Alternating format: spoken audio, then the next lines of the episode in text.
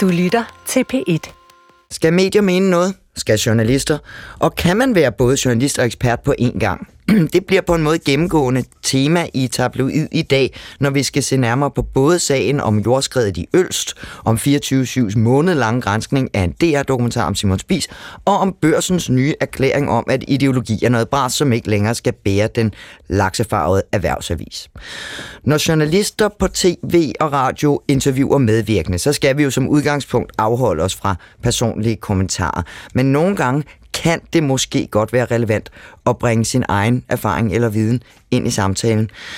Hør her, hvordan det lød, da øh, Charlotte Beder i programmet News K onsdag eftermiddag skulle tale med Socialdemokrat Benny Engelbrecht. Han skulle uddybe, hvorfor han på det sociale medie X havde argumenteret for, at revisionsfirmaet PVC burde trække en pris, man for nogle år siden har givet erhvervsmanden Torben Østergaard Nielsen tilbage i lyset af Nordic Waste-sagen. Det lød sådan her måde, vi ønsker, at der er nogle erhvervsledere, der skal være på i, i Danmark. Altså for det første øh, være en del af noget, som er stærkt problematisk, hvor man øh, ender med, at der er øh, potentielt en milliardregning, der bliver efterladt til, øh, til skatteyderne, men også hvor man samtidig ikke stiller op til, øh, at du eksempelvis og dine dygtige kolleger på alle medierne kan stille nogle kritiske spørgsmål til, mm, hvad er det egentlig, der er foregået, men, men tværtimod har har gemt sig fuldstændig i, i denne her debat og nøjes med at, at sende øh, skriftlig kommunikation ud. Der må jeg sige, det øh, oplever man altså også nogle gange for for eksempel ministre Benny Engelbrecht, at vi ikke kan få dem til at stille op til interview, mm. men kun får et skriftligt svar. Men det en mente vil jeg gerne give. Jakob Høj, er det en okay kommentar lige at fyre af som studievært, synes du? Det er jo med til at gøre det levende, øh, og, og jeg synes, jeg har hørt mange kommentarer gennem tiden, som er, er meget mere overkanten end den, så ja, det er fint nok. Hun har vel egentlig også ret. Det må man, må man sige. Ikke? Nå, Jakob Højer, til hverdag er du kommunikationsdirektør i DBU, og du har jo stået i det her studie masser af gange og skulle diskutere i P1-debat og andre programmer noget, som handler om DBU og fodbold og slutrunder og den slags. I dag er du her, fordi du jo faktisk er journalist helt oprindeligt, og Jamen. for at være min medvært i tabloid. Tak for det. Det er jeg rigtig glad for. Ja. Og jeg kan sige, jeg har, ikke, jeg har ikke rigtig noget fodbold på programmet. De spiller også mest håndbold i øjeblikket. Og ja. det forstår jeg, det ser du ikke så meget af. Nej, jeg ser det nu her, når, når de skal spille semifinaler og finaler, og, og har alt mulig respekt for de kæmpe resultater, men jeg er, jeg er mest af alt en, en fodboldmand. Ja, det er jo, sidder man og bliver en lille smule misundelig på kollegerne over i dansk håndbold. Ja, man må sige, de er jo fantastiske til at vinde øh, mesterskaber. Det kunne vi da godt tænke os på fodboldsiden. Jo, og pressen bliver også meget nemmere at have med at gøre, når det, man vinder, ikke? Jo, alle bliver, bliver nemmere, både spillere og trænere og presse. Og, og kommunikationsdirektør. Også det. Nå, som jeg sagde, oprindeligt er du uddannet journalist. Hvad var det bedste ved at være journalist, synes du? Jamen, før du gik over på kommunikationssiden? Jeg er stadigvæk journalist. Øh, jeg er journalist i, i, i blodet, og er det, når jeg læser og øh, lytter og ser nyheder og tænker hele tiden på, hvordan de er blevet til, og hvad er der af interesser i en historie. Jeg synes, det bedste er analyseapparatet i vores hoveder, og, og privilegiet i at komme til at tale med rigtig, rigtig mange spændende mennesker. Man taler jo vældig meget om, om den magt, journalisterne og medierne har i samfundet. Men, og så kommer jeg til at tænke på, hvor, hvor har du egentlig oplevet og følte dig, at du havde mest magt, dengang du arbejdede som journalist, eller chefredaktør har du også været, eller når du sidder der som kommunikationsdirektør i kæmpe organisationen DBU? Det er endnu et godt spørgsmål. Tak. Øh, det, jeg tror, øh, journalisters magt øh, er måske mere momentvis øh, på, på en sag, eller nu kan man sige, nogle af de ting, vi skal diskutere i dag, har måske en større veje øh, betydning i forhold til Nordic Waste. Jeg synes, når man går ind på min side af bordet i en organisation, kan du være med til at sætte et præg på den lange bane, øh, og det synes jeg har været et kæmpe privilegie de steder, jeg har været. Det er journalist her den mest af alt, du skal tage på, men altså, du står her jo bare, fordi du har erfaring med lige præcis det, vi beskæftiger os med. Så tak, Jakob Højer. Spænd øh, selerne og vær klar, så går vi nemlig i gang. Velkommen til Tabloid. Mit navn er Marie-Louise Toksvig.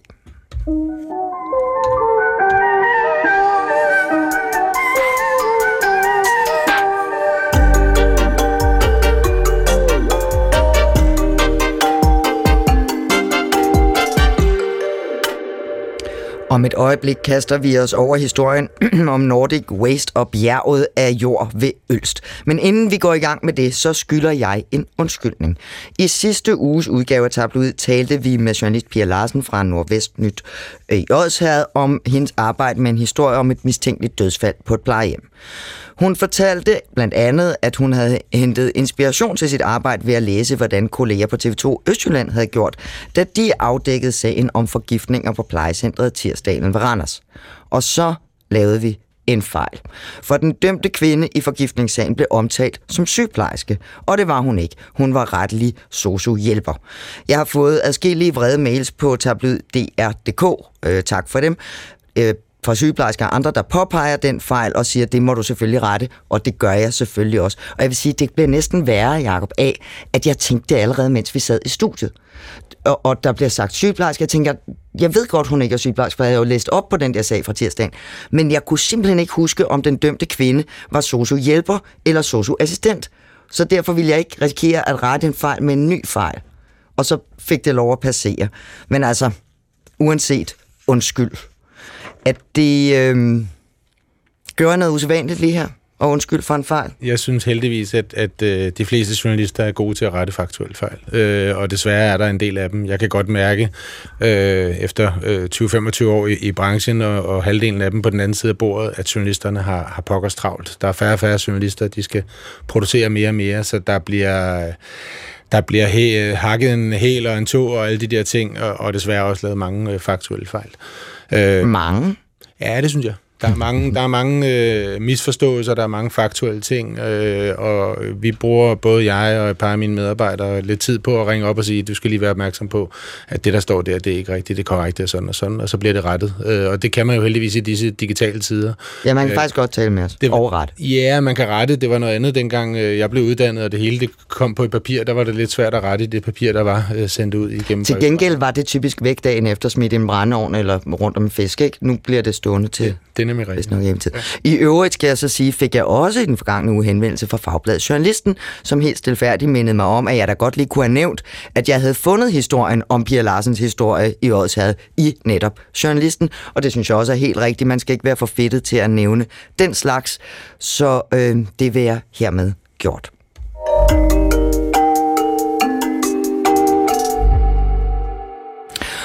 Overalt og i alle medier vælter det frem med historier, analyser, vurderinger og anklager, mens man ved byen Ølst nær Randers kæmper for at forhindre en katastrofal forurening af Alling Å og derefter øh, Randers Fjord, et naturbeskyttet Natur 2000-område.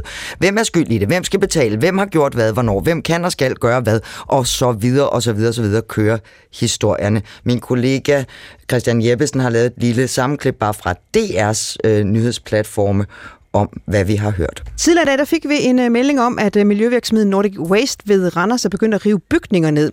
Og det er de, fordi de store mængder regn, vi har fået de seneste uger, betyder, at jorden i området bevæger sig og har beskadet nogle af bygningerne. Virksomheden er det. Den store mængde jord, som virksomheden håndterer, er blevet så våd af regn, at den allerede sidste weekend begyndte at skride. To bygninger inde på virksomhedens område blev revet med af det kraftige skred. Bevæge sig. Frygten var og er, at jorden den vil forurene den nærliggende Alling Å hvor den derfra kan sprede sin gift videre ud i Randersfjord og til sidst Kattegat, en potentiale. Jeg havde gjort noget lignende. Nordic Waste, firmaet bag den omfattende jordforurening i byen Ølst, løber fra oprydningsansvaret. De har nu erklæret sig konkurs. Altså regningen her hver eneste dag har jo været i, altså det har været mange millioner, man har brugt. Øh, og jeg tror, altså, jeg tror det er godt, jeg kan tillade mig at tale på vegne af de fleste danskere. Når man så ved, hvad ejeren af Nordic Waste har stående på bankkontoen, så er det det hele da øh, noget mærkeligt noget. Mads Otte, journalist i Randers for TV2 Østjylland. Velkommen til Tabloid. Jo, tak. Måske skal jeg lige nævne, at det faktisk også var dig, der afdækkede den der historie om forgiftningerne på plejecentret tirsdagen, og inspirerede din kollega i året, havde det, jeg talte om lige før du kom på. Øhm, bare så det også er krediteret. Nu er du så i fuld gang med at beskæftige dig med det store jordskred ved Ølst og virksomheden Nordic Waste. Hvornår lavede I øh, på TV2 Østjylland de første historier om, hvad der foregik ude ved Ølst? Jamen Nordic Waste har vi egentlig beskæftiget os med øh, længe, også, øh, også før øh, den her øh, situation, der, der tager sin begyndelse her i, i starten af december, altså den nuværende situation, hvor et, et jordskred øh, risikerer at skabe øh, store, store problemer i, øh, i området. Men Nordic Waste er egentlig en virksomhed, som vi har lavet historier om før, fordi man har været bekymret for at ende i den situation, man står i nu. Det har de lokale, det har miljøforkæmper, det er der også lokalpolitikere, der har. Så det er en virksomhed, vi på TV2 Østland egentlig har øh, haft i, i kikkerten, haft i søgelyset længe. Mm. Så, så i begyndelsen af december, øh, og, og i de første dage, da det her jordskred faktisk begynder at ske, der har I så at sige historien ret alene, måske sammen med Randers Amtsavis. Og så må man ellers sige, at hen over jul og så videre, der kom der virkelig, virkelig andre, mange andre medier på fra hele landet. kan I så se, når nu alle andre også beskæftiger sig med det, at, at det koster jeres, jeres seere og læsere på, på TV2 Østjyllands platform? Altså, at de går det andre steder hen?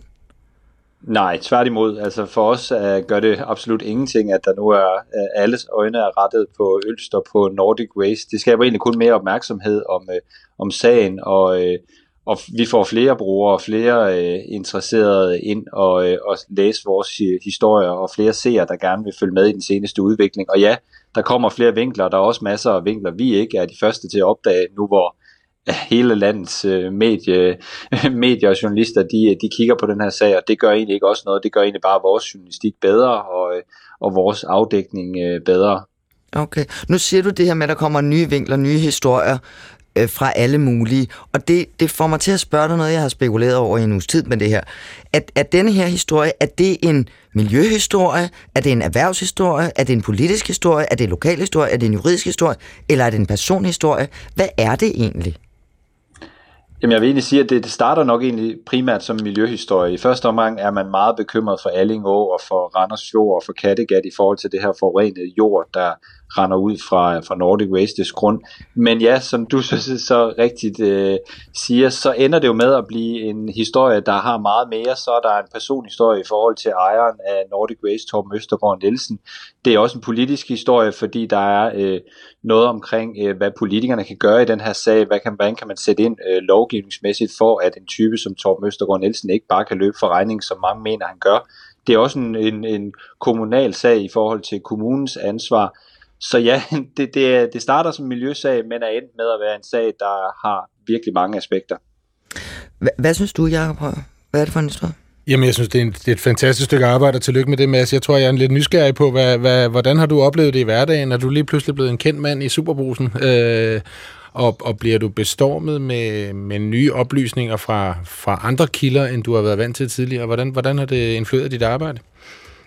Jamen nu er det så heldigt, at vi, vi som lokalrapporter øh, i, på TV2 Østland, øh, for mit vedkommende i Randers Kommune, nok egentlig heldigvis også inden den her sag var nogen folk vidste, hvem var, man kunne gå til med tips, og, og det, øh, det, det har, har kun gjort sig endnu mere øh, gældende i den her sag. Altså min øh, Facebook-indbakke og min øh, mailbox er fuldstændig proppet med henvendelser omkring Nordic Waste fra alle mulige folk. Folk, der bare har en god idé til, hvordan man kan stoppe jordskredet fra alle mulige steder i landet, men også folk, der har en tættere tilknytning til Nordic Waste, folk, der øh, er fra Ølst og fra det her område, og, og ja, altså rigtig, rigtig mange folk har en holdning til det her og er interesseret i det, og, og det, øh, det har også vist sig øh, for os på TV2 Østland, at det har været at have øh, lokale rapporter som mig, der kan, der kan få mange af de her henvendelser. Du, du fortalte mig, da vi talte sammen forleden, Mads, at øh, jeg nævnte en, en beboer fra Ølst, der havde, som jeg havde hørt i P1-debat her på kanalen. Og så sagde du, nej, men ham kender, det er en af mine barndomsvenner, jeg kender ham hele livet, snakker med ham masser af gange om ugen. Øh, og, så, og så tilføjede du, så ham har jeg jo afholdt mig fra at interviewe. Hvorfor egentlig ja. det? Han lyder jo som en rigtig god kilde. Ja, men det er også rigtigt, og det, det er også en af de øh, kilder, som jeg også i privat regi har snakket om Nordic Waste om, øh, både lige nu selvfølgelig, fordi det er på alles læber også øh, noget, han interesserer sig meget for, men også tidligere har vi talt om Nordic Waste. Men ja, jeg har afholdt mig fra at interviewe ham og hans kone, selvom de bor i Ølst og bor nærmest tættest på det her jordskred. Jeg har givet, givet dem videre til nogle af mine kollegaer, fordi jeg synes, det er, det er svært, når man har en så tæt relation, og ligesom kunne agere øh, ja, stræbe hen mod objektivitet som journalist, så, øh, så ham synes jeg simpelthen ikke, at, øh, at jeg vil kunne interviewe og kunne, øh, kunne helt øh, stå inden for, at, øh, at jeg er interviewet, fordi at jeg har en så tæt relation til ham. Hvis vi nu siger, at, at, øh, at Ølst og Randers er verdens navle, det, det kan jeg vel godt sige til dig i, i den her sag, øh, så, så er jeg meget på afstand. Jeg står i København og læser de nationale medier, har læst noget af det, du har lavet, men, men mere sporadisk. Hvordan ser du en forskel på den dækning, som du prioriterer, altså den, der er de øh, landsdækkende medier? Og, og nu snakker du lidt om, at, at den har udviklet sig til fra miljø til politisk til erhvervshistorie. Hvad, hvad er det vigtigste lige nu, synes du? Jamen, jamen der er helt sikkert en, en stor forskel, også fordi vi ligesom må erkende, at øh, der er nogle, øh, nogle større medier, der har nogle andre muskler og nogle andre folk, de kan sætte ind. Så, så de her afsløringer, hvor man har læst flere tusind sider igennem fra kommunen, hvor der kan være nogle, nogle ting, øh, nogle dokumenter, der er interessante for den her sag, dem er der mange af de større medier, der render med lige nu, og det er, er helt bevidst for os at sige, jamen vi prioriterer anderledes, vi er det lokale medie, vi skal være nære, vi skal have de øh, gode personhistorier, vi skal have øh, de kilder, som de andre ikke har fra lokalområdet, de kilder tæt på virksomheden, som, øh, som jeg har været i kontakt med længe, og også været i kontakt med før alle de andre medier begyndte at række snor ud til dem. Så vi, øh, vi vælger simpelthen at sige, at vi skal være det nære, vi skal være dem, der, der giver øh, det lokale øh, udsyn i det her, og så er det helt fair, at nogle af de større medier, som også har øh, mange flere folk sat på sagen nu, end, øh, end vi har på TV2 Østland, de render nok med nogle, nogle andre typer afsløringer. Det, øh, det har vi det helt fint med. Men Mads Ott, øh, i sidste uge, der lavede du en reportage, som, som jeg hæftede mig ved, da jeg så den. Jeg synes, det måske var en lille smule uvandt for, for TV2 Østjylland at, øh, at arbejde sådan her. Øh, du er i bil og øh, med kamera på, og så lyder sådan her i fjernsynet. I ugevis har vi forsøgt at få fat i Torben Østergaard Nielsen, den reelle ejer af Nordic Waste. Men det har ikke været muligt, så nu er vi kørt mod Middelfart, hvor hovedkvarteret ligger, og hvor han også bor. Så vil vi se, om vi kan få et interview med ham. Nu er vi ankommet til hovedselskabet, der har Nordic Waste som et datterselskab. Og så forsøger jeg simpelthen at gå ind og se, om jeg kan få et interview med Torben Østergaard Nielsen. Jeg øh, blev lukket ind og kom ind og talte med en person, der havde noget med hovedsædet øh, at gøre. Og jeg spurgte selvfølgelig om et interview med Torben Østergaard Nielsen, og blev bedt om at vente. Og kort efter øh, kom han ud og fortalte mig, at øh, det ønsker han ikke. Øh, man ønsker ikke at stille op, øh, så heller ikke den her gang lykkedes det at få et interview med ejeren bag Nordic Waste. Mads Ott, havde du altså nogen forestilling i helvede om, at du på den måde ville kunne få et interview med Torben Østergaard Nielsen? Eller er det et stunt? Der var, der, der var jo nok et lille håb, men ja, jeg skal da være helt ærlig at sige, at øh, vi var da ikke, det var da ikke sådan, vi, vi var sikre på, at nu, nu vil han stille op til interview. På det her tidspunkt, der er vi stadig i den her situation, hvor Nordic Waste ikke er gået konkurs endnu. Øh, vi, vi, er, vi er stadig ikke der, hvor det hele kulminerer. Øh, vi, har, vi har skrevet om Nordic Waste og dækket det i nogle uger, og hele tiden forsøgt at forholde ejerne bag. Altså den 19. december, der vælger de at, at forlade grunden øh, i Ølst og, øh, og forlade øh, oprydningsarbejdet. Og vi har en masse spørgsmål til Torben Østergaard Nielsen, som vi løbende har forsøgt at stille gennem nogle pressemedarbejdere og ikke fået svar. Øh, på et tidspunkt så, så går der også nogle dage, hvor vi slet ikke får svar fra de her pressemedarbejdere, hvor vi spørger om interview med Torben Østergaard Nielsen. Så vi tænker simpelthen, nu vil vi gerne vise vores seere og vores brugere, at alle de spørgsmål, de også sidder derude med til Torben Østergaard Nielsen, alle de ubesvarede spørgsmål, der er, jamen dem vil vi gøre alt for at få svar på. Så vi synes ikke, at der var andre muligheder eller andre øh, veje at gå, end at vise vores seere, at nu tager vi til Middelfart, hvor han øh, formentlig befinder sig, hvor hans hovedsæde er, hvor han selv bor, og så forsøger vi at få det interview, som øh, alle øh, gerne vil høre, og få stillet de spørgsmål, som alle sidder inde med, inklusive mig selv. Det lykkedes så ikke, men, men det er ligesom øh, vores måde at vise på, at vi i hvert fald for vores brugers skyld, for offentlighedens skyld, det er de her svar. Men, men det bliver lidt et stunt, gør det ikke? Altså historien om, at han godt... ikke vil stille op, bliver historien i sig, så det bliver det, der bliver indslaget.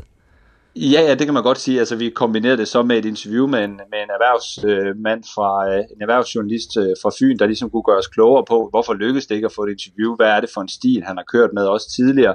Så vi, vi, vi klædte ligesom øh, folk på, men ja, en del af den her reportage var jo også at vise, at vi gør alt, hvad vi kan, og at det er virkelig svært at få fat i Torben Østergaard Nielsen. Her viser vi, at øh, selv når man tager ned til hans hovedsæde, tager ned til der, hvor han bor, så er det heller ikke muligt at få et interview. Og det hører med til historien, der har du fortalt mig, at, at før i tiden, når I har lavet historier som involveret Nordic Way, så, så har, har I faktisk haft en fin kommunikation med virksomheden og den direktør, der sad der og sådan noget. Det, det har fungeret før, og nu lukker det ned.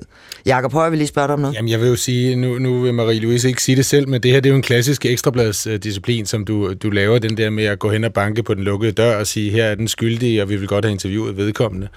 Øh, og jeg er jo lidt nysgerrig, fordi du er ikke ansat på Ekstrabladet. Havde du en, en overvejelse på, om det her det er at, at gå meget tabloidet, eller, eller hvordan, hvad var i dit hoved, og havde du nogle diskussioner med chefen, eller hvordan gjorde du det?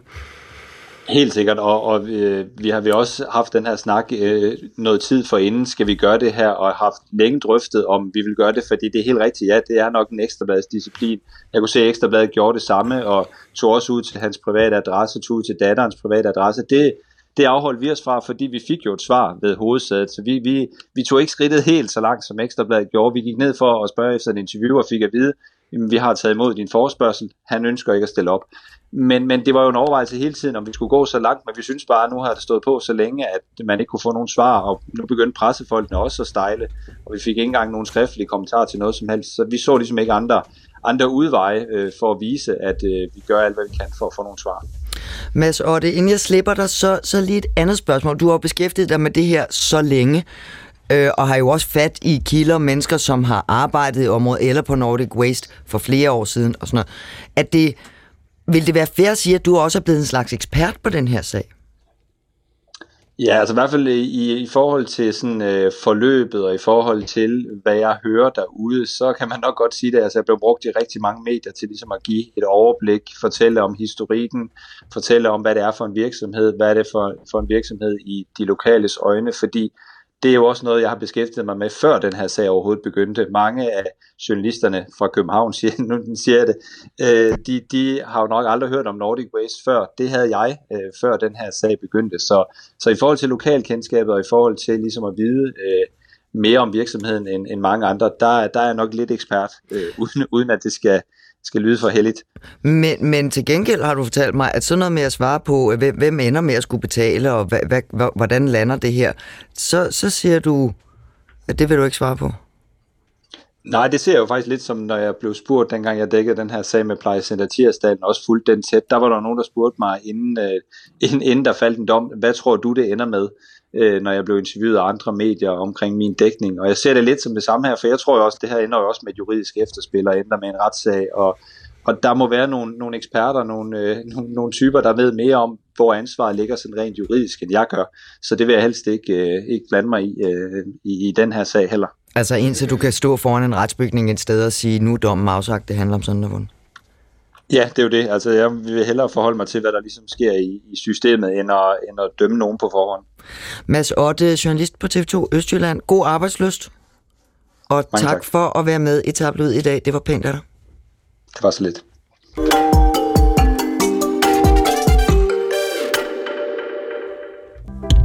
I flere måneder har Spiskommissionen undersøgt Danmarks Radios dokumentar Spis og Morgenbolddamerne.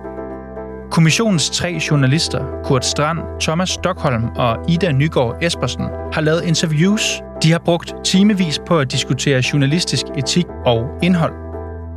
Nu skal du høre, hvad de er nået frem til. Det her er syvende og sidste afsnit. Den endelige dom. Det her var en lille bid af introen til, som det lød, det sidste afsnit i 24-7 stort anlagte serie Spiskommissionen. Et projekt, som chefredaktør Simon Andersen satte i søen i forsommeren 2023, efter at en journalist, Bo Østlund, på egen hånd havde produceret godt 15 timers podcast, der over 14 afsnit grænskede og kritiserede DR's dokumentarserie om spis- og morgenbolddamerne, som udkom i august 2022. Jakob Højer, så du spisserien dengang den blev sendt? Det gør jeg. Colin? Ja, men jeg sad også og, og råbte lidt af tv'et. Det gør man, når man er halvgammel og, og synes, øh, der er et eller andet, der, der stikker ud. Og jeg, det synes, jeg der, var, godt. jeg synes, der var masser af ting, som, hvor jeg ikke forstod øh, Annikas rolle. Øh, hvorfor skulle hun have så være så central, og, og mange andre havde Det er hende, der er søsteren til en, en kvinde, som er død for mange år siden, og tidligere har været Lige på Simons Spil. Yep. Ida Nygaard Espersen, velkommen til Tabloid. Hej. Hej. Øh, du er til hverdag undersøgende journalist på Dagbladet Information, men det seneste halve års tid, der har du været en, en tredjedel af, af Radio 24 ja, det hedder det ikke, det hedder 24 Spiskommission, som sådan et slags bidjob.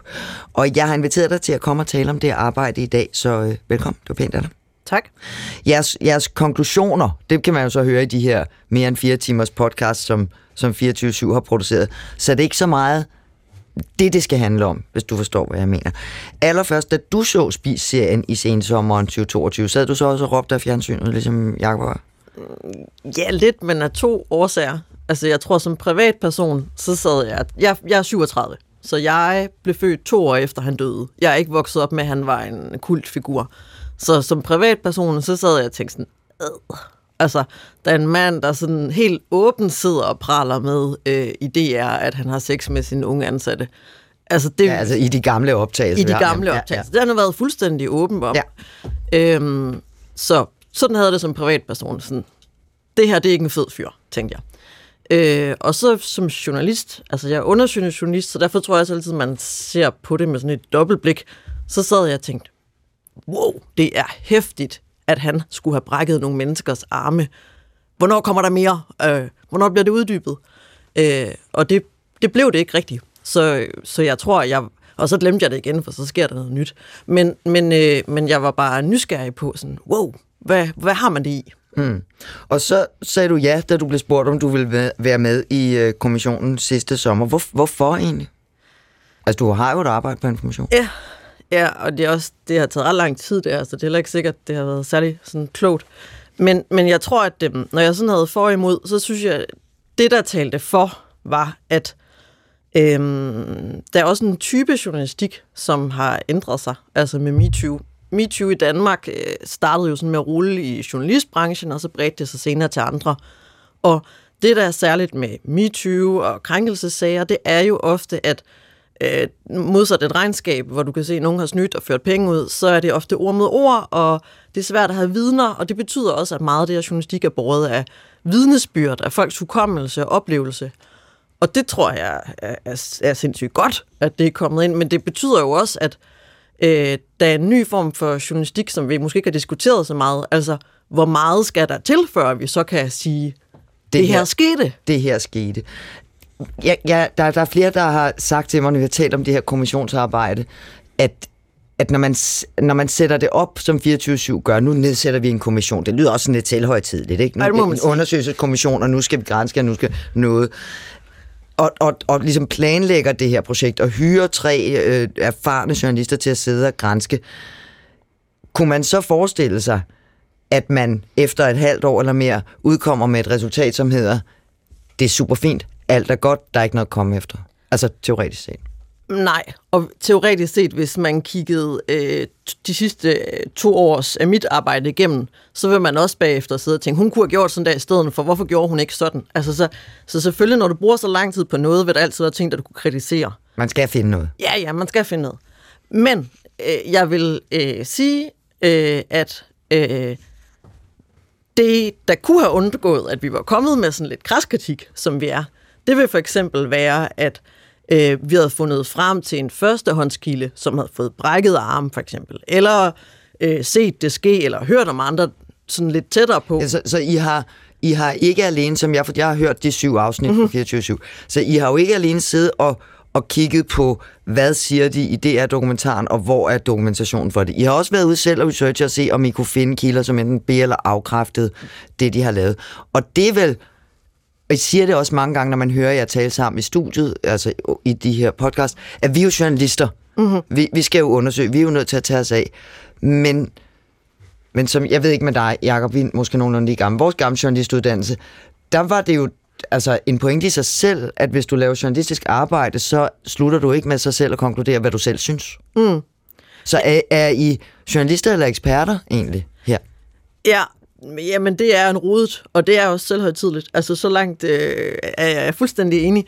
Jeg har tænkt på os selv som en arbejdsgruppe, øh, der blev nedsat, og, som, og hvor man så kaldte det en kommission, dels fordi det er et gimmick, men også for at signalere, at I har tid øh, til at undersøge. Ja, og men, det, jeg er... ikke har villet, som, det er at sådan påtage mig en falsk myndighed, hvor jeg går ud og siger, nu synes jeg, det er bør rette i deres dokumentar eller et eller andet. Men som øh, journalist har jeg øh, stillet mig øh, foran mikrofonen med en eller anden øh, øh, ekspertautoritet. Det er klart, men det er jo ikke en det, jeg har valgt, jeg skal have. Det er en, jeg selv har valgt at påtage mig. Ja, det er det. Hvad, hvad synes du om hele projektet, Jacob Høj? Jamen, øh, jeg, jeg er stadigvæk så meget journalist, og jeg synes, det er interessant. Øh, jeg har faktisk også fået lyttet dem alle sammen. Jeg synes, de er ekstremt godt fortalt og velproduceret. Og alligevel så sidder jeg ja, tilbage med... programmerne. Ja, lige præcis. Ja. De syv podcasts, hvor den seneste kom her, her i dag, torsdag. Øh, jeg sidder tilbage med den der, hvorfor og hvad skal I have ud af det? Og, og det er jeg egentlig også nysgerrig på for dig, Ida. Jeg er også nysgerrig på, hvad, hvordan du selv har øh, tænkt over din rolle i det, fordi du, øh, du bliver jo alt andet lige øh, smidt ind i et spil, hvor der er en agenda. Altså, det er 24-7, som i øvrigt ophører med at eksistere lige om lidt, der gerne vil lave noget, der larmer. Det er 24-7 kendt for, det er Simon i særdeleshed kendt for, jeg har arbejdet altså, sammen med ham Simon for, Andersen, chef for 25 år siden øh, på, på, på Jyllandsposten. Hvordan, har du haft refleksioner på, hvordan, øh, hvad sker der med din egen integritet øh, mm. personligt? Ja, ja, klart. Øh, og øh, Simon Andersen, som øh, har været, øh, som fik ideen til det her, er også blevet bedt om at holde sig på afstand, og det har han blevet bedt om flere gange. Mm. Så der er heller, altså, det er ikke sådan, at han øh, står med, med hånden op i ryggen på mig et eller andet sted. Jeg har jo nu tidligere lavet et kritisk portræt af ham, så, så det er heller ikke fordi, at vi sådan, øh, øh, mødes over vin til daglig, og så synes han, det kunne være fedt, at jeg lavede det her. Altså, øh, jeg, spørgsmålet er jo, hvem får noget ud af det, og det er ikke sikkert, at nogen får noget som helst ud af det. Øh, mit, altså min egen erfaring er, at det er altid rart at få at vide, at man er skøn og dejlig og en dygtig journalist og sådan noget, men, men det, der gør mig bedre, er jo også, at man, jeg får kritik.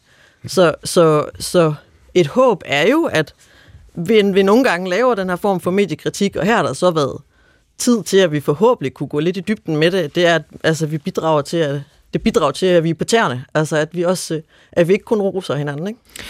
Et, et, noget af det, I siger flere gange øh, i, i de her programmer, og også i, øh, i jeres konklusion, det hedder den endelige dom, det sidste afsnit. Og det har der jo været en del diskussion om. Det jeg har også kritiseret det. Undskyld, mm. at I er faktisk ikke en retssal, og I er mm. ikke dommer, og, og hvad er det her egentlig for et mærkeligt projekt? Og så siger I, nej, nej, vi undersøger det bare, men I kalder det den endelige dom til sidst. Øh, Loud People, øh, produktionsselskabet, som producerede serien for DR i sin tid, øh, har, har jo ikke stillet op til interview med jer, men har lavet ligesom det DR som udgiver, der har svaret på spørgsmål, og så bidraget med nogle skriftlige svar indimellem, som jeg forstår det. Øh, derfra har man i dag på, på egen Facebook-side, altså Loud Peoples Facebook-side, kommenteret, det er også meget langt, det, det arbejde, I har lavet. Øh, der hedder det, at det er et stykke journalistisk roderi og pressejuridisk magtværk, hvor kommissionen ikke forholder sig objektivt til serien og stort set negligerer seriens fire store hovedanklager.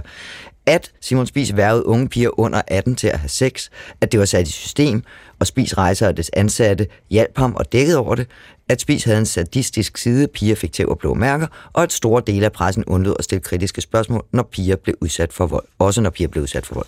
Altså, det er jo det, der er historien det er den store historie. Går den væk, hvis man kan pege på, at amen, der er kun en, der siger, at hun har hørt om noget med en, der, ville have bræk, der fik penge for at brække armen, og så, og så falder alt det andet væk? Den går overhovedet ikke væk. Øh, og, men, men det, jeg øver mig over, det er, at det er lige præcis den her historie, som er sindssygt relevant. Altså, det er et godt projekt at lave et portræt af Simon Spies og hans morgenbolledamer, der altid bare har været sådan nogle anonyme øh, skygger i bladene det er sindssygt godt, og de dokumenterer, øh, at der var et mærkeligt øh, forhold til pressen, hvor man var afhængig af hans øh, evne til at underholde, og han var afhængig af pressens opmærksomhed. De viser også, det skriver vi også i vores øh, øh, konklusion, at, at det var sat i systemer, det var medarbejdere, der, der opsøgte dem. Så alt det der, det er fuldstændig enig i en vigtig historie. Det jeg siger er bare, jeg synes, det bliver øh, desværre overskygget, når man så kommer med andre påstande, som man skal være vildere end det, og som, hvor vi ikke vurderer, at man har øh, sådan tilstrækkelig dokumentation for det. I, så jeg er siger... fuldstændig enig i, at historien er vigtig, og den der historie, den er der. Hvis øh, I siger flere gange i udsendelserne, at, øh, at det er jo også, fordi det er en dokumentar, og så, så jeg ved ikke, om det er Kurt Strand, der bruger formuleringen, når det er en dokumentar, så ligger der jo i ordet, så skal man kunne dokumentere. Altså havde det været noget andet, hvis man ikke havde kaldt det en dokumentar, man bare havde kaldt det et tv-program? Ja, hvis man havde kaldt det en fiktion. Så Nej, det, en, en et tv-program. tv-udsendelse. Reportageprogram. Øh, historisk øh, gennemgang. Portræt. Ja, ja, givetvis, men jeg tænker, at noget af det, som Loud øh, People, som er produktionsselskabet bag, selv gjorde, det var at indstille til Kavlingprisen. Oh, øh, men altså, altså hvad, for, det, hvem der indstiller hvad til Kavlingprisen, det tror jeg, det kan vi lave en hel time om, og det vil blive kedeligt at høre Klart. Gør det en forskel, at man kalder det en dokumentar, i stedet for at kalde det alt muligt andet? Ja, det gør det. Det gør en forskel for mig, at øh, DR's øh, chefredaktør, som hedder Thomas Falbe, øh, for eksempel holder et oplæg, hvor han præsenterer det her som et, et guldæg og siger, her har vi et eksempel på en strategi, der er lykkedes, hvor vi laver afslørende dokumentar, og 2,4 millioner har set det. Ja. Prøv at nu, jeg løfter hånden, du tiger stille. Det er fordi, jeg har sagt til dig, at hver gang du begynder at tale om noget, som lyder som kritik ja, af ja, Danmarks Radio, ja. så bliver jeg nødt til at sige, det er ikke Thomas Falbe, der er her. Det er dig, der står her. Det er dit arbejde, vi kigger på nu. Og der er en ting, inden du går, jeg godt vil vende med dig også. Et, et, et helt centralt øh, element i det her er jo journalist Bo Østlund, som for egen regning og selv sætter sig ned og begynder at grænske de her programmer og laver en hel masse podcast-afsnit om det. Og i det første program, han udgiver, øh, der omtaler han en af hovedkilderne i programmet, en kvinde, som selv har en fortid som morgenbollepige hos Simon Spis, som overfor ham siger, at hun blev betalt for at medvirke i programmerne. Hun fik både kontanter og spiritus. Og en gang i, i foråret sidste år, der havde jeg øh, øh, øh Loud People og øh, DR i studiet her og spurgte dem, at det er rigtigt. Og så sagde de, øh, nej, det er det ikke, men vi vil ikke gå ind i en længere yderligere diskussion om denne her kvindes personlige forhold, øh, fordi det, det rager sådan set ikke nogen, og hun er i øvrigt, hvad vi må betragte som en sårbar kilde. Hun har så siden trukket sit udsagn til Bo Østlund tilbage, og så taler I med hende, og der er forskellige versioner. I taler også meget om den her kvinde, I taler også med hende, og I omtaler hende konsekvent som en sårbar kilde. Hvorfor er det så, at vi ikke snart skal lade det stakkels menneske være, ja. og blive ved med at interviewe hende om noget, som øjensyn er ubehageligt? Jamen, jeg har virkelig også tænkt stakkels kvinde her. Altså, øh, først er hun i øh, kløerne på øh, en tilrettelægger øh, fra Loud People, så hun i kløerne på klø, Bo Øsland, og så hun i kløerne på os til sidst. Altså, nu, jeg kan godt forstå, at hun skal have fred nu. Jeg synes bare ikke, at vi kunne øh, lave det her projekt uden at tale med hende, fordi hun er den bærende kilde. Og I når frem til, skal jeg så måske lige sige, at der ikke er belæg for at påstå, at hun skulle være blevet betalt med hverken øh, kontanter eller spiritus for at medvirke i dokumentaren oprindeligt. Jakob Højer?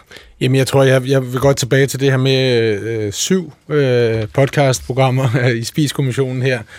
Wow, øh, jeg håber, der er nogen, der har tid til at lytte derude. At, er proportionerne på plads, øh, eller gør I også det her, fordi i, i din optik, Ida, det her er en tendens i tiden, at der i tv-dokumentarer eller tv-programmer, hvad end øh, øh, Marie-Louise gerne vil kalde dem, er der en tendens til, at, der, øh, at det her det sker? At det, der simpelthen ikke er nok substans, der er ikke nok dokumentation, eller, eller hvad er det, I ser? Hvorfor er det her så vigtigt?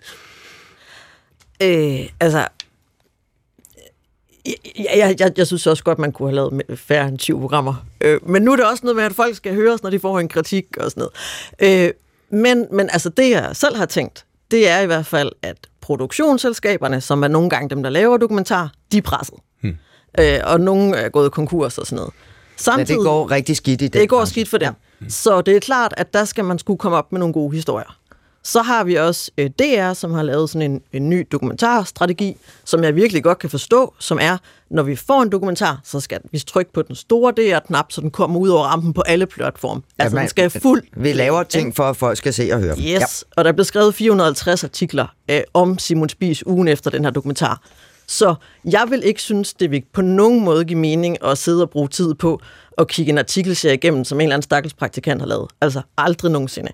Jeg synes, det giver mening, når der er en dokumentar, der er blevet brugt to år på, og som øh, minimum 2,4 millioner mennesker har set, og som andre medier har skrevet 400, 475 artikler om på en uge. Ikke?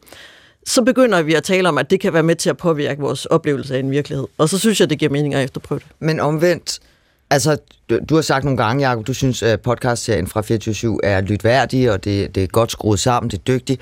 Og, og jeg synes også, det er interessant, men man skal måske være tæt på, på øh, phd studerende på Institut for Medieanalyse eller andet. Altså nørdet interesseret i de finere detaljer i mediemetoder og, og, og etik og den slags for at lytte. Så jeg kan ikke lade være, men nu taler vi netop det, om det med pengene, ikke? Det er at producerer denne her øh, dokumentarserie, den er sendt tilbage i 22. Derefter bruger 24 som jo ligesom DR er finansieret af skattekroner, et halvt år eller mere på at sidde og grænske det. Og, og i den grænsning indgår jo så, som du siger, DR skal svare på spørgsmål. I sender altså over 50 spørgsmål, tror jeg, som DR's folk bruger virkelig, virkelig meget arbejdstid, som jo kunne have været blevet brugt på at lave noget andet fjernsyn og noget andet radio til dem, der betaler, for at I så kan udkomme med det her. Hvad får, hvad får lyttere og seere, altså dem, vi, dem, der betaler, ud af det her egentlig?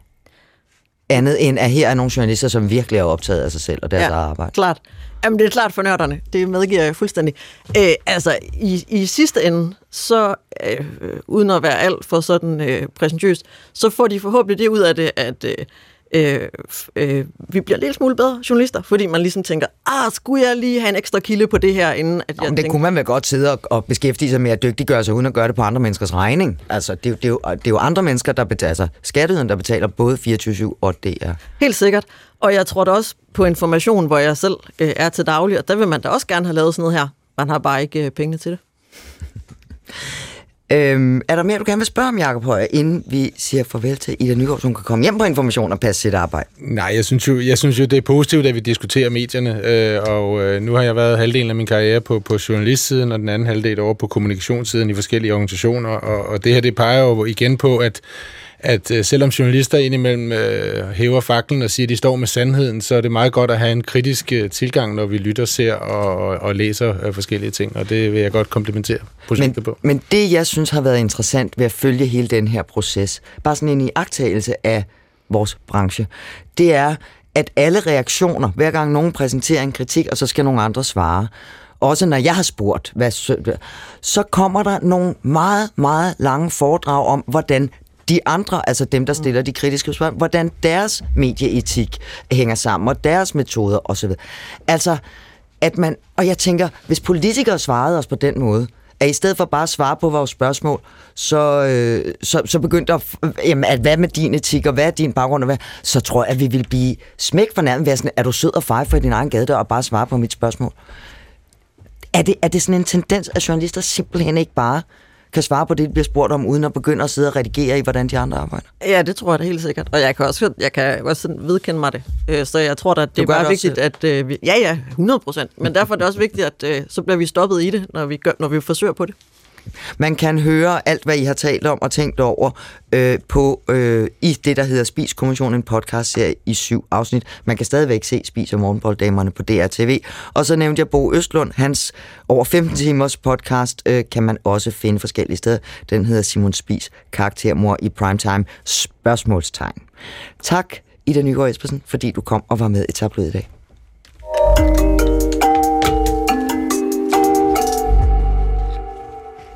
Velkommen, Bjørn Gordon. Tusind tak. Chefredaktør på Børsen. I en øh, leder i mandags, der skrev du i Børsen, at øh, din avis ikke længere skal mene noget. Fremover vil I kun formidle fakta, helt uden ideologisk udgangspunkt for avisens linje.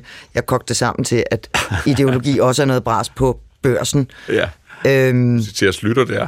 Yep. Ja. Hvad, hvad har det øh, ideologiske fundament været indtil nu, indtil i mandags? Det er faktisk interessant. Øh, nu har jeg jo været på børsen i, i seks år og undersøgt sagen ret øh, grundigt. Øh, og de, vi er faktisk helt i, i pagt med mediets rødder der. Øh, de mennesker, der startede børsen, og det er jo mange, mange år siden, det er sidste århundrede, eller forrige århundrede, øh, de, de, de skrev simpelthen helt enkelt, at de synes det var et problem, øh, at der ikke var noget sted, hvor man i offentligheden diskuterede øh, markederne, børsen, øh, virksomhederne og værdiskabelsen. Øh, og det ville de gerne gøre noget ved, og derfor lavede de børsen. De skrev jo ikke, at de var konservative, eller liberale, eller borgerlige, eller venstreorienterede, det var det nok heller ikke, eller noget som helst andet. Øh, og så har der jo været en lang sådan historisk periode, hvor jeg tror, man kan sige, at børsen har været kendt som borgerlig, og det er den nok også fortjent at være kendt som, fordi dem, der har stået spidsen for den, det, det er sådan, de har lagt øh, linjen. Øh, jeg synes, der er god grund til at lægge det bag sig, det har vi gjort i min tid, og nu siger vi det meget tydeligt, så vi også kan diskutere det med vores omverden.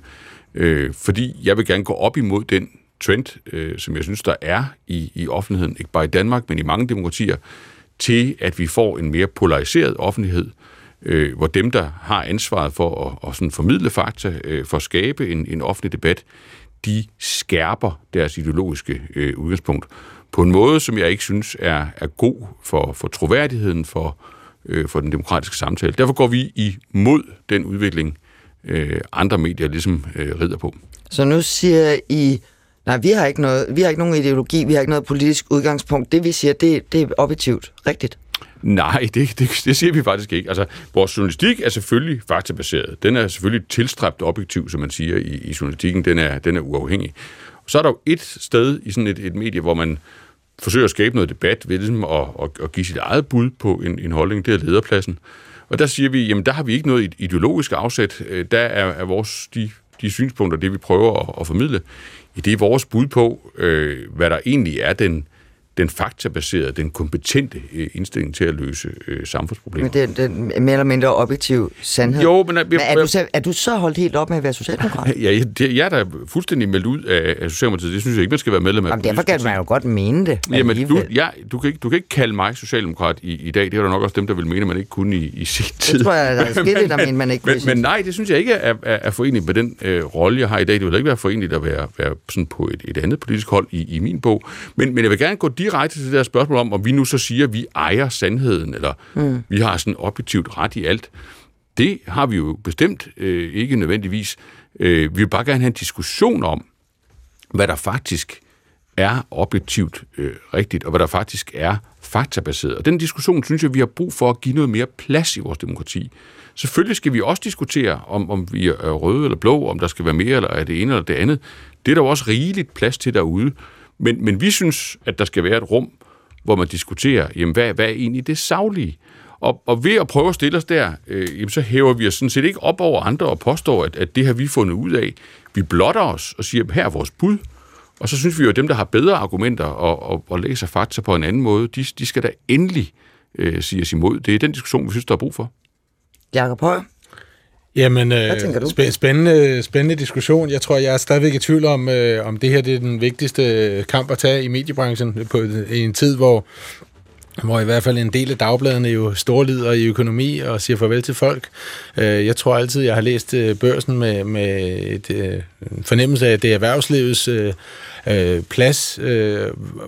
Betyder det her så også, at I vil gå væk fra den? Vil du have flere interviews med tillidsfolk og fagforeningsbosser og få dem til at udlægge, hvordan øh, fremtiden bør være, i stedet for erhvervslederne?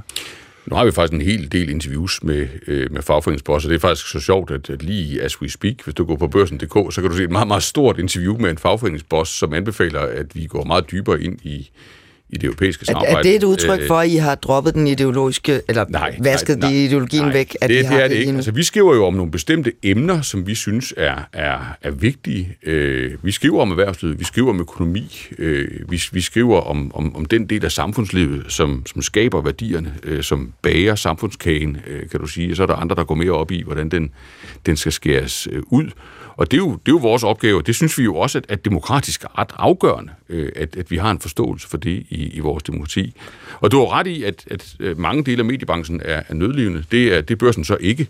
Og det er måske fordi, vi øh, går i en anden retning end, end de andre. Og når du spørger til, er det her overhovedet relevant, eller er det bare sådan noget halvskævt, sådan en, en, en ældre forvirret mand, som, som mig har fundet på, så, så vil jeg... Eller så vil, jeres reklamebyrå er der nogen, der antyder? Så vil jeg, så vil jeg stille sige, at, at når jeg synes, det er meget relevant, så er det fordi, jeg synes, at, at når man ser på tilstanden i mange demokratier, øh, først og fremmest jo det amerikanske, men også det franske, også det tyske, også det hollandske, også det svenske, øh, men værst i USA, så den udvikling, jeg nu prøver at sætte fingeren på øh, en, en tendens til, så, så det, der er sket der, det er jo, at den er gået helt i skred.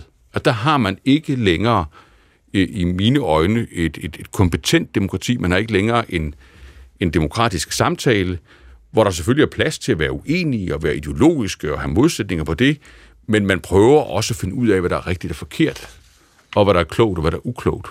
Og der synes jeg jo, at en af grundene til, at vi lever i et, et synes jeg, meget, meget godt samfund i, i Danmark, som også er ret beundret af, af andre dele af kloden, det er jo, at det har vi historisk haft meget plads til i Danmark. Altså vi, vi har været uenige om mange ting, det har været okay at skændes øh, mellem rød og blå, men, men der har også været et rum til, at vi diskuterede, jamen hvad er egentlig, altså hvis vi kigger på tallene, kigger på fakta, hvad er så egentlig rigtigt og forkert? Jo, men, det, men den måde, man kigger på tallene og kigger på fakta, og jeg tillader mig at sige, at altså, økonomi i samfundsvidenskab, det er jo ikke eksakte videnskaber, hvor nogen på et tidspunkt kan sætte to streger under noget. Så måden, man kigger ind i tallene, er vel også båret eller farvet af det øh, politiske eller ideologiske udgangspunkt, man måtte have.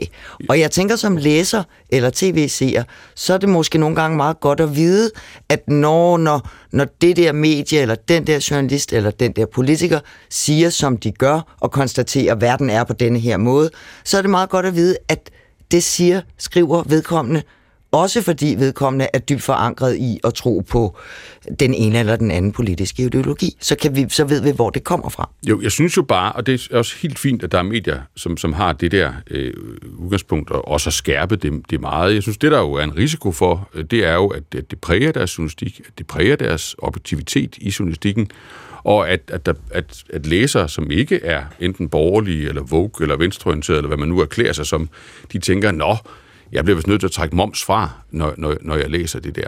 Det er jo det, der er sket i USA. Og der, der hvad, er der jo hvad ingen, mener du med, at man er nødt til at trække moms Ja, ideologisk moms fra, ikke? Altså øh, fra, fra, fra de nyheder, man Nå, okay, læser. så du, siger, du skriver ikke det her, fordi det er, ja, passer, men fordi også, du synes det. Også har du lagt lidt ovenpå, ja. eller trukket lidt fra. Det er jo det, der er sket i USA.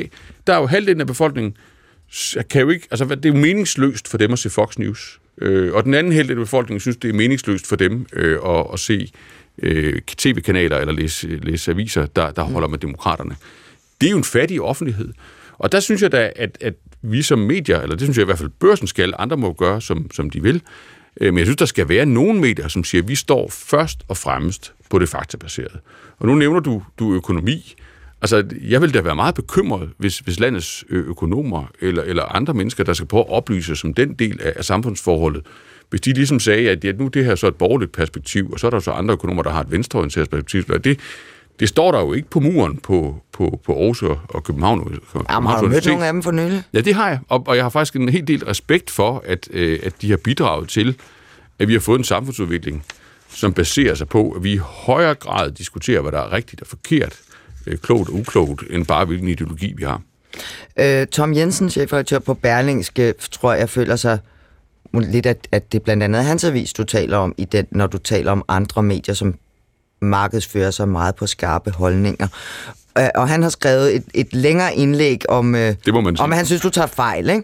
At, øh, at han synes, at øh, du placerer dig der højt hævet over alle andre. Øh, altså, at der, der affærdiger man, affærdiger man per definition alle andre mulige løsninger og synspunkter, som ikke blot forkerte, men som objektivt forkerte. Man stiller sig altså et sted, hvor der objektivt set ikke bør være reelle alternativer, fordi de faktuelt er forkerte. De afvises ikke, fordi de er udtryk for et verdensbillede, man er politisk, ideologisk eller holdningsmæssigt uenig med. Øhm, de er bare forkerte, fordi de er forkerte, og der er kun én ret løsning, og det er den, man selv taler for. Det, skriver Tom Jensen, mener han er skadeligt for demokratiet. At sige, det her det er ikke politik, det er nødvendighedens journalistik. Nej, det er der, ikke, der er jo ikke noget, der er nødvendigt. Man vælger jo selv, hvad, hvad, hvad man vil i det demokrati, men, men, men der er jo noget, som... Altså, fakta findes jo i, i verden, øh, og, og, og det er jo, der er brug for, at vi, at vi diskuterer dem. Men Krøyden, du er jo ikke uvildigt. videnskabsmand, du, du er jo publicist og chefredaktør, så du skal jo, du skal jo ikke jo, men, identificere men, fakta, du skal formidle dem jo. Og så ja, vælger jeg, du jeg, selv, jeg hvilke faktisk, af dem. Jeg synes faktisk også, at jeg skal identificere fakta. Jeg synes faktisk, jeg synes godt nok, vi gør det for nemt for os selv i, i medierne, hvis vi siger, jamen, Øh, Øh, hele verden er jo et stort hundeslagsmål øh, mellem nogen, der mener det ene, og nogen, der mener det andet. Og vi skal bare melde os ind på det ene eller det andet hold, og så skal vi formidle at de skændes. Det, jeg er helt med på, at det, det skal der selvfølgelig være plads til i, i Medie Danmark. Men det er jo ikke sådan, Danmark er blevet et sundt demokrati. Det er til gengæld sådan, USA er blevet et usundt demokrati. Og der synes jeg bare, at, at når alle andre siger, at det der, det, det er lige det, vi vil, det er det, vi skal leve af og, og, og, og få mening i livet med, så er det da godt, at der i mindste er et medie, der gør det modsatte. Og, og jeg har det også sådan, at det er nok godt, at det er det medie, der skriver om økonomi og erhvervsliv. Fordi det er jo det, man gør i erhvervslivet. Når man møder på arbejde i en, en, en dansk virksomhed, så lægger man jo ligesom sine ideologiske holdninger ved indgangen, og så går man ind og prøver at, at løse en opgave, løse nogle problemer. Jo, og det gør man jo, men, men det gør man, man har jo dog stadigvæk både interesser og holdninger. Men, men det gør man jo på basis af, at man faktisk kigger på fakta. At man faktisk lægger sine fordomme ved, ved, ved hoveddøren, ikke? Og jeg, jeg ved godt, Tom er blevet provokeret over det der, og det er jeg på en måde øh, glad for, fordi så kan vi jo få en diskussion. Men, men jeg synes jo ikke, vi stiller os der et meget sårbart sted. Altså, jeg dikterer da ikke på nogen måde, mm. at, at jeg nødvendigvis har ret i, at, at, at noget er rigtigt og forkert, men jeg prøver at lægge argumenterne frem. Og så prøver jeg at sige, at det, det kan man ikke kun være enig med mig i, hvis man er borgerlig, hvis man er venstreorienteret. Det er ikke bare et, et, et bud på, hvad man skal mene hjemme i lejren, hjemme i klubhuset. Det er et bud på, hvad der faktisk øh, ville være, være klogt og langsigtet for vores samfund. Og skulle vi ikke prøve at diskutere det? Jakob Højer, en enkelt bemærkning, inden vi siger farvel til både dig Bjarne Jeg er stadigvæk i tvivl om, om, om ideen er opstået hos Bjarne eller, eller hos et reklamebureau, der, der kan se en vej, hvor børsen kan, kan positionere sig. Det kan du vende tilbage på. Øh, men det vil jeg gerne. Måske også nysgerrig på, Men ikke, hvordan, ja. hvordan vi, vi se det konkret når, når vi læser børsen om et år, er der øh, en, en markant ændring i jeres journalistik? Vil, vil I genopleve Detektor, som øh, der var underskriftindsamling på, da Danmarks Radio lukkede den, fordi I vil tjekke fakta hele tiden? Øh, eller er det her øh, primært noget, jeg vil kunne læse i lederne, hvor I ikke er så blå, som I åbenbart har været? Ja, men det, det var da faktisk en meget god idé, det, det sidste der. Det kunne være, at jeg skulle tage dig med hjem og, til at idégenerere, og, og, og nej. Altså, nej, det er jo ikke, bliver det hyggeligt. Det er jo ikke noget, øh, nej, det er ikke noget, et reklamebyrå har, har fundet på, fordi det er jo noget, jeg allerede har gjort i seks år, mens jeg har været der. Nu rækker vi hånden op og siger det meget højt, fordi vi synes, den diskussion er, er vigtig, øh, også i forhold til, hvad vi ser ske i andre demokratier, ikke mindst det, det amerikanske. Og vi kommer til at fortsætte den rejse. Vi kommer til at finde... Vi har nye tricks i ærmet, øh, og din idé er da bestemt taget med hjem. Jamen, det kan være, du kan få dig et nyt job, Jakob Højer. Bjørn Køjderen, tak fordi du kom og diskuterede det. Jeg tror ikke, det slutter endnu, lige præcis den diskussion. Dejligt. Og Jakob Højer, så er det slut med din tilbagevend til journalistikken for en times tid. Er der noget, jeg kan gøre for at lokke dig til at blive? Oh, ja. Altså over i journalistikken? Jeg har journalistik i mig hele tiden, så det vil jeg fortsætte her. tak fordi du vil komme og være medvært i dag. Jeg mangler bare rulleteksterne, på dem står til retlægger producer Christian Jeppesen og mig, Marie-Louise Toksvig. Vi er tilbage med, om en uge med mere tabloid. Tak for nu.